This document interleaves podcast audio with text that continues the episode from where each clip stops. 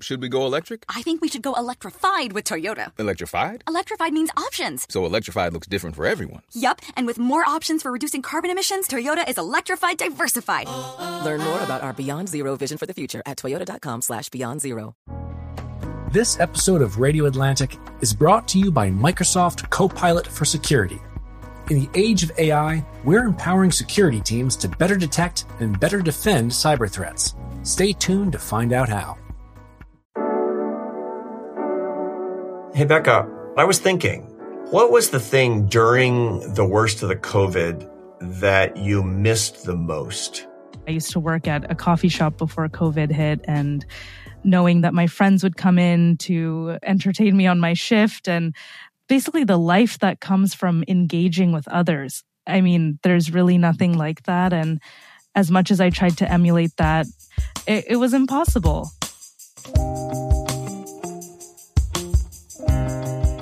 This is How to Build a Happy Life. I'm Arthur Brooks, Harvard professor and contributing writer at The Atlantic. And I'm Rebecca Rashid, a producer at The Atlantic.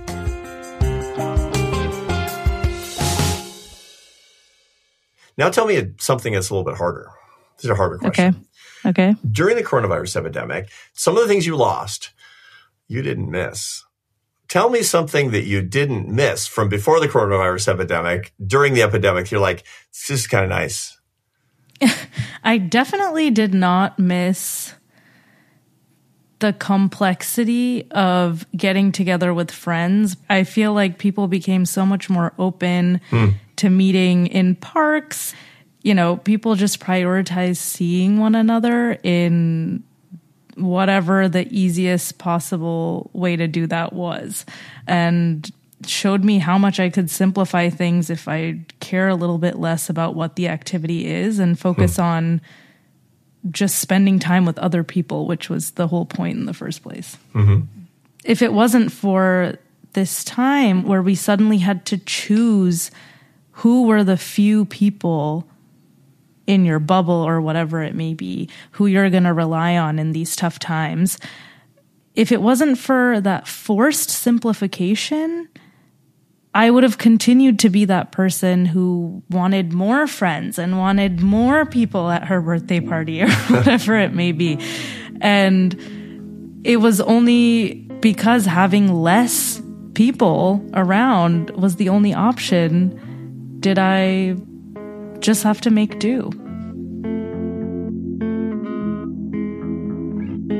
There's this paradox in which we're always driven to more, more, more. But a lot of the time, we get more pleasure and happiness from less. Today, we're talking about the happiness we can get from subtraction. The first time you do it, just don't do something. It's a really liberating feeling. So I totally encourage it. If subtracting can have such positive effects on our happiness, why is the concept so novel for so many people? What exactly explains our tendency to believe that more doing, more money, more everything will continue to make our lives better? And what are we afraid of losing when we take things away? I started thinking about why it's so hard for us to get to a place where we truly enjoy less after reading a great book called Subtract The Untapped Science of Less. The author, Leidy Klotz, helped me think through why our default mode is more. I'm a, by title, a professor of engineering and architecture at the University of Virginia. Um, most of my research is in behavioral science and how we design.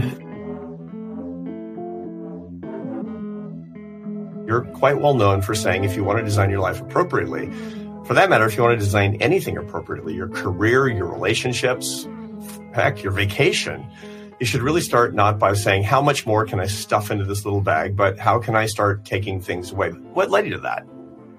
Uh, the closest thing I have to an epiphany was playing Legos with my son Ezra, who was three at the time, and we were building with these Duplo blocks, basically making a bridge as a three year old might. And the problem we had was that the bridge wasn't level. And so I turned around behind me to grab a block to add to the shorter column. And by the time I had turned back around, Ezra had removed a block from the longer column and, and had already made the level bridge.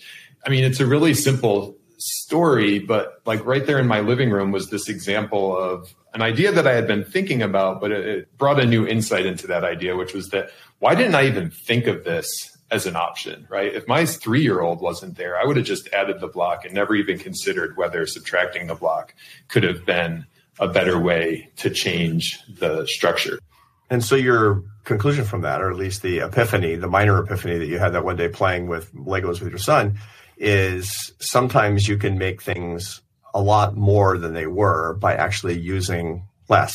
Yeah, the fundamental framing of the situation is hey, we've got all these times in our life when we want to take how things are and change them to some way that we want them to be, right?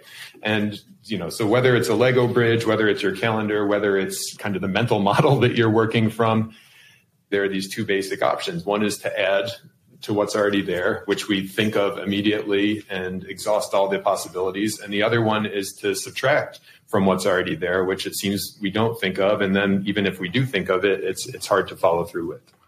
So, is there anything as you move forward, because you, you're trained as an engineer, is there something in the world of physical engineering that's been a major breakthrough that when people do less, that mm-hmm. there is more? I mean, obviously, you don't want a key part of a bridge to be missing, but you know, what, what can you do?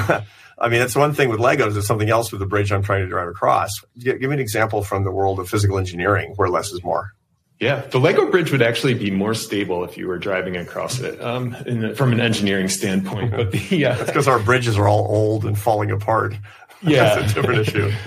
but the um, one of my favorite engineering examples. There's this woman Anna Keichline. She's a fascinating woman. She's the first uh, female architect in Pennsylvania. She volunteered during World War One, so she did all these amazing things, designing buildings, and she was also a serial inventor. And her most influential invention was basically the hollow building block. She designed the first version of the now ubiquitous blocks, a concrete block with holes in the middle. And before Keichline, building blocks were solid, whether it was the Roman Colosseum all the way up to the foundation of your house, if it was built before the 1920s or so. But the hollow building block is lighter, easy to assemble, and actually works better in a lot of ways. Hmm. And there, there are examples from my world as well one of the things that I find, I'm a I'm a social scientist in the business of happiness, and people ask me all the time because I specialize in the second half of life, and so I get executives all the time saying, "Oh man, I'm about to retire. What do you recommend?" What I recommend that you do is that you keep a schedule that has about a quarter as much stuff in it as before you retired. In other words, if you don't do anything, it's like I'm just going to hang out and watch TV. You're going to be a mess you need to do stuff that you're good at, but do less. In other words, don't rush your workout. Give yourself two hours with your kid for lunch instead of one hour so you're not running off. So you're still doing stuff in a schedule, but it's a very expanded, it's an oxygenated schedule. You have lots and lots and lots of time. And, you know, that's consistent with well being, life satisfaction, happiness if you're saying do a quarter of what you were doing, you're telling them to subtract three quarters of the stuff. And I just love that. One of the most useful time saving things that I've come up with, uh, and Bob Sutton, he's a Stanford professor, the no asshole rule author. He calls it the rule of halves. So it's like you take a meeting, for example, and just cut everything in half the length of time, the, the frequency of the meetings, the number of participants. You set a half time in the meeting and say, okay, if at halftime it seems like this isn't going anywhere, we can all kind of abort the meeting. One of our studies actually, and this was when we were doing all these studies on people adding and subtracting, we, we eventually got to this point where like, well, let's try to design somewhere people just definitely will subtract. And so we gave them this ridiculous travel itinerary in Washington, DC. So Lincoln Memorial type things. And people could add new activities or they could subtract activities from the day. And more people added and it really astonished us. But I also, you know, in my vacations, you know, my wife likes to check off all the different top 10 TripAdvisor things to do in this location, which I think has brought us some really great memories.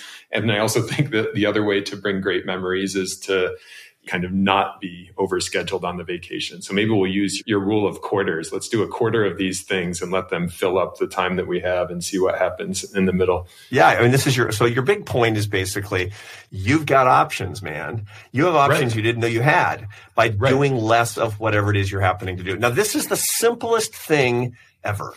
I mean, it's so crazily simple, and yet it's so unbelievably elusive. So let's get into some of the behavior behind this.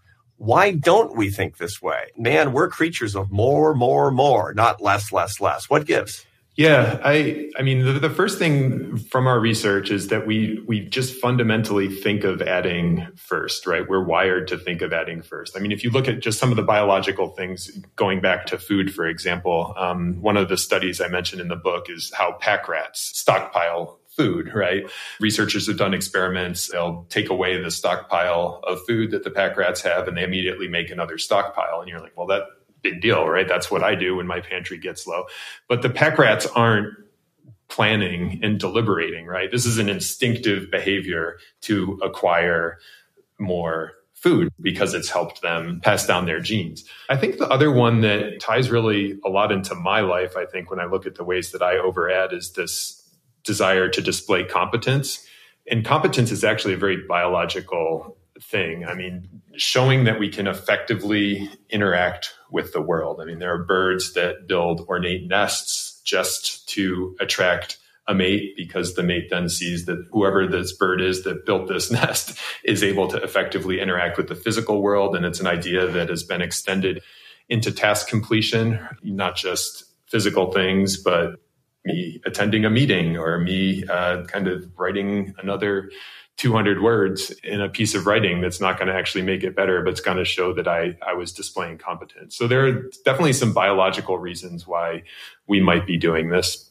I mean, a peacock who's going to is risking his life by having these that's heavy true. tail feathers and being really obvious to predators is basically saying, I, I I'm not afraid. You know, right. and so more and more and more actually shows a level of genetic fitness that will lead to procreative ability and being a better competitive force in the in the mating market. I hate owning stuff, I think, but I never own less. I always own more. Mm-hmm. Right.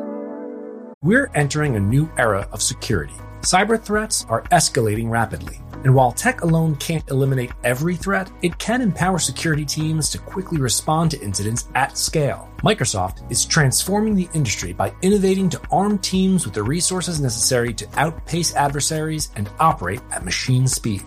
Microsoft Copilot for Security, powered by generative AI, works alongside defenders. Stay tuned to learn more about Copilot's capabilities after the episode. So, should we go electric? I think we should go electrified with Toyota. Electrified? Electrified means options. Yes, we could go all electric with a Toyota BZ4X, but then there are hybrids like Grand Highlander, or we could do something in between like a RAV4 plug-in hybrid. So, Toyota is electrified diversified? Yup, and with more options for reducing carbon emissions, the closer we all get to Toyota's beyond zero vision for the future. Exactly how much coffee have you had this morning? Learn more about our Beyond Zero vision for the future at toyota.com slash beyond zero.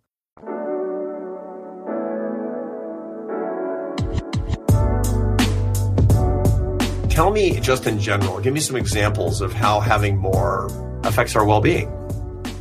There's this really interesting study from the US Army War College, and they studied their officers. And they had more, literally, more assigned tasks than time to do it in over the year. Now, so think about what's going on cognitively for those officers, right? The decision here is look, I literally can't do this. I'm a upstanding military officer who's gotten where I am by doing everything that's been asked of me, following orders, and they're being forced to cut corners. This feeling when there's too much to do that you can't do it all is psychologically damaging. The subtraction there is to actually do stop doings, right? When you're sitting down to your to dos, how much are you looking at your existing calendar and saying, I don't need to go to this thing anymore? That's the subtraction when it comes to time. And that's just, that's really hard to do, but it's the same situation that we're in, in with physical stuff, with information, where it's like we just have this system that's kind of incrementally, incrementally adding just more than it's subtracting, and eventually you get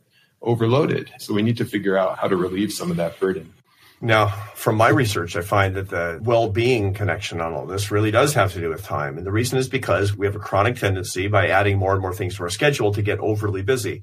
Yeah. I found one of the ways to deal with this personally because, you know, I'm a chronic saying yes to everybody mm-hmm. kind of guy. And part of the reason is not because I'm nice. I'm not that nice. The reason is because everything sounds awesome.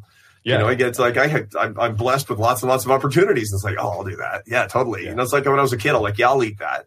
And and usually, you know, I'll make a list of, you know, my to-do list. And I'm very careful about prioritizing it in two ways.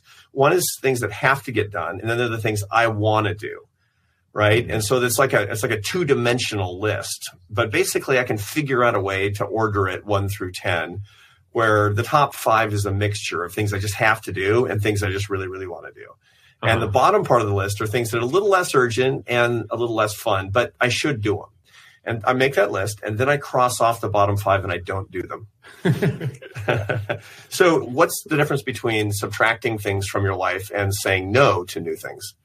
Well, saying no is just the not adding. And so, like, my friend Ben worked with me on some of the basic research that we did. He came to me like two years into doing the research and said, Hey, we installed this no bell outside of our office. And it was like one of those triangle shaped Western dinner bells and they would ring it every time you know his his chair would come to him and say hey ben will you be on this committee and he'd say you know i'm, I'm booked and that's saying no and it's great it's just that he didn't actually take something off of his plate so it's a good strategy uh, saying no but it's not the same as taking away from what you're already doing let me tell you a story about somebody who was too busy and the problem was not what i thought it was this friend of mine was confessing to me that his work schedule was completely out of control. He was traveling all the time, and his it was wrecking his marriage. Quite frankly, is because you know he wasn't home with his family, and and they, she she she missed him. It was all for all kinds of good reasons. So I, I started making suggestions to him, and kind of like you'd coach him. Well, why don't you do more on Zoom? You know, do you really have to go to Dayton? You know, for the third time this month? You really had really? And, and I kind of realized that actually the, the causality was reversed. It's not that he was, his marriage was on the rocks because he was traveling too much and too busy. He was actually keeping himself too busy and, and staying at a Holiday Inn because his marriage was on the rocks. Mm-hmm. And, and, and then it got me thinking, sometimes I think that I'm a little bit too busy because if I'm not, I have to be at home by myself in my head and mm-hmm. distractions a little bit easier. So one of the, the art of doing this is not just the insight that Leidy Klotz is bringing to how to build a happy life. It's like, man, take something away, it might be better. It's like you got to learn how to be comfortable with the white space that you just uncovered when you take things away, and a lot of people aren't, right? There's a famous study, and it's actually by uh, uh, Tim Wilson. He, he's a UVA professor. Like they were basically interested in why don't people like to think, and they studied in all these different ways, showing that people just didn't like to be sitting there with their own thoughts. The nail in the coffin uh, evidence was people could either think or they could shock themselves. And a lot of people yeah. chose to shock themselves. Yeah, yeah. It was only like, six to 15 minutes of doing nothing in a room. Just six to 15 minutes. They had, the only thing they could do was to actually administer a, a, pretty painful shock so you don't have to sit there quietly for six minutes.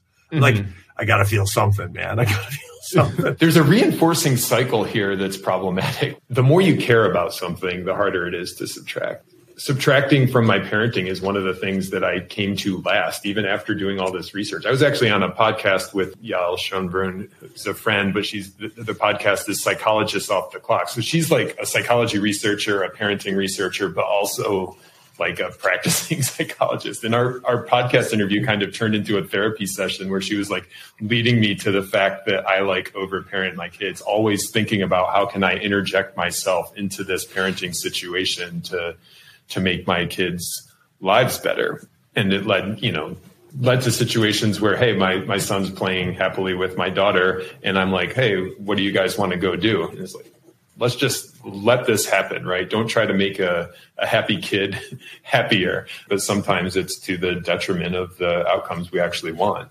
Hmm. And once again, this goes against a lot of our our culture, but also against a lot of our natural tendencies you know, I remember asking my dad, you know, because you know I didn't do very much with my dad. I think we went on two family vacations my entire childhood, and, wow. and one of them, you know, it's because I harangued my parents into going camping. Suffice it to say, there was plenty of white space in my in my childhood. I asked my dad one time. I said, "Dad, why did you have kids?"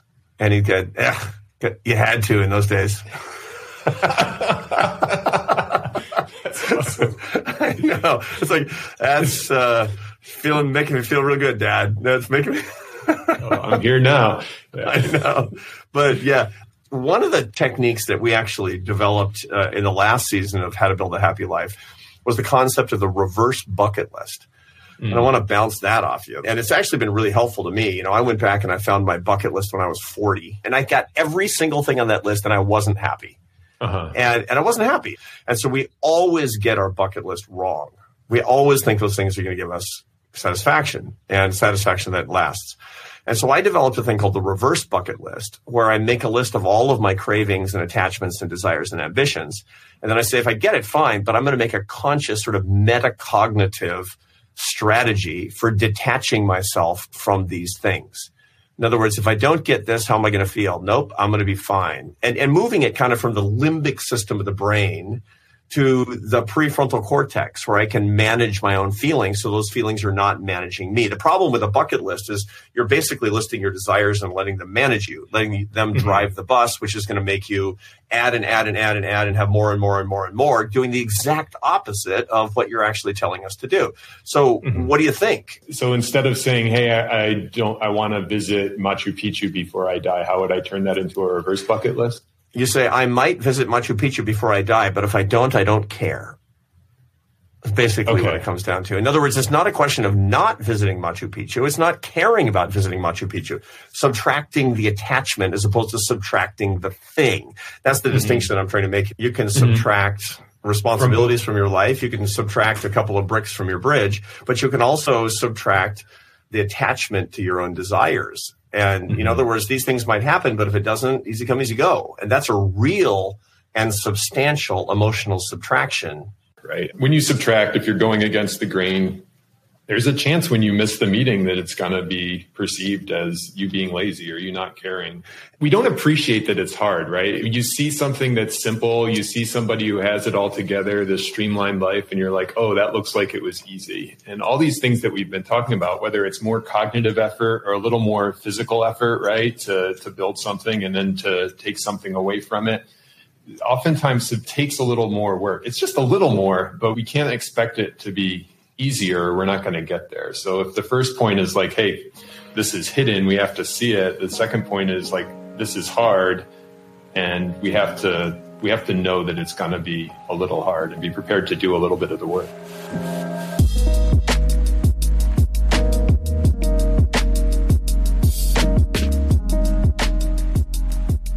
it's about focusing on the heart of the matter. When I'm hanging out with friends, it doesn't matter as much what we do, it just matters that we spend time together. Working from that simplified mindset and then asking myself, do I need all the extra stuff that I had before the pandemic? I talk to people about this all the time. They'll say, yeah, you know, the gossipers at work, you know, the people that I, they're my deal friends, not my real friends. Right. and and and it was a relief mm-hmm. not having to spend all my time on these certain relationships. It- so one of the things that I think is worth thinking about is making a list of all the things that you didn't miss. Hmm. Th- On the contrary, that you were glad they were gone. Right. And then saying, what's my strategy for getting rid of these things for the rest of my life? Because you know what? You don't have to call that person back. Right. You kind of don't. You don't have to reestablish the toxic relationship Right. it- for a lot of people don't some people have to but not everybody has to go back to the job that they hated afterward which is one of the reasons that so many people are contemplating a job change in the next two years which is really unprecedented but it can be really good for us. And this is a Leidy Klotz principle i think that taking things away can be generative can be mm-hmm. inspirational can actually help you to find to to find the person that you really are but you have to be creative about it. And if we go running back because the costs were higher than the benefits look get rid of the cost, but keep the benefits if you can.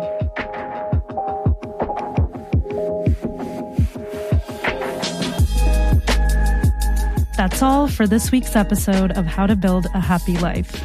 This episode was produced by me, Rebecca Rashid, and hosted by Arthur Brooks. Editing by AC Valdez and Claudine Ebeid. Fact check by Ena Alvarado. Our engineer is Matthew Simonson.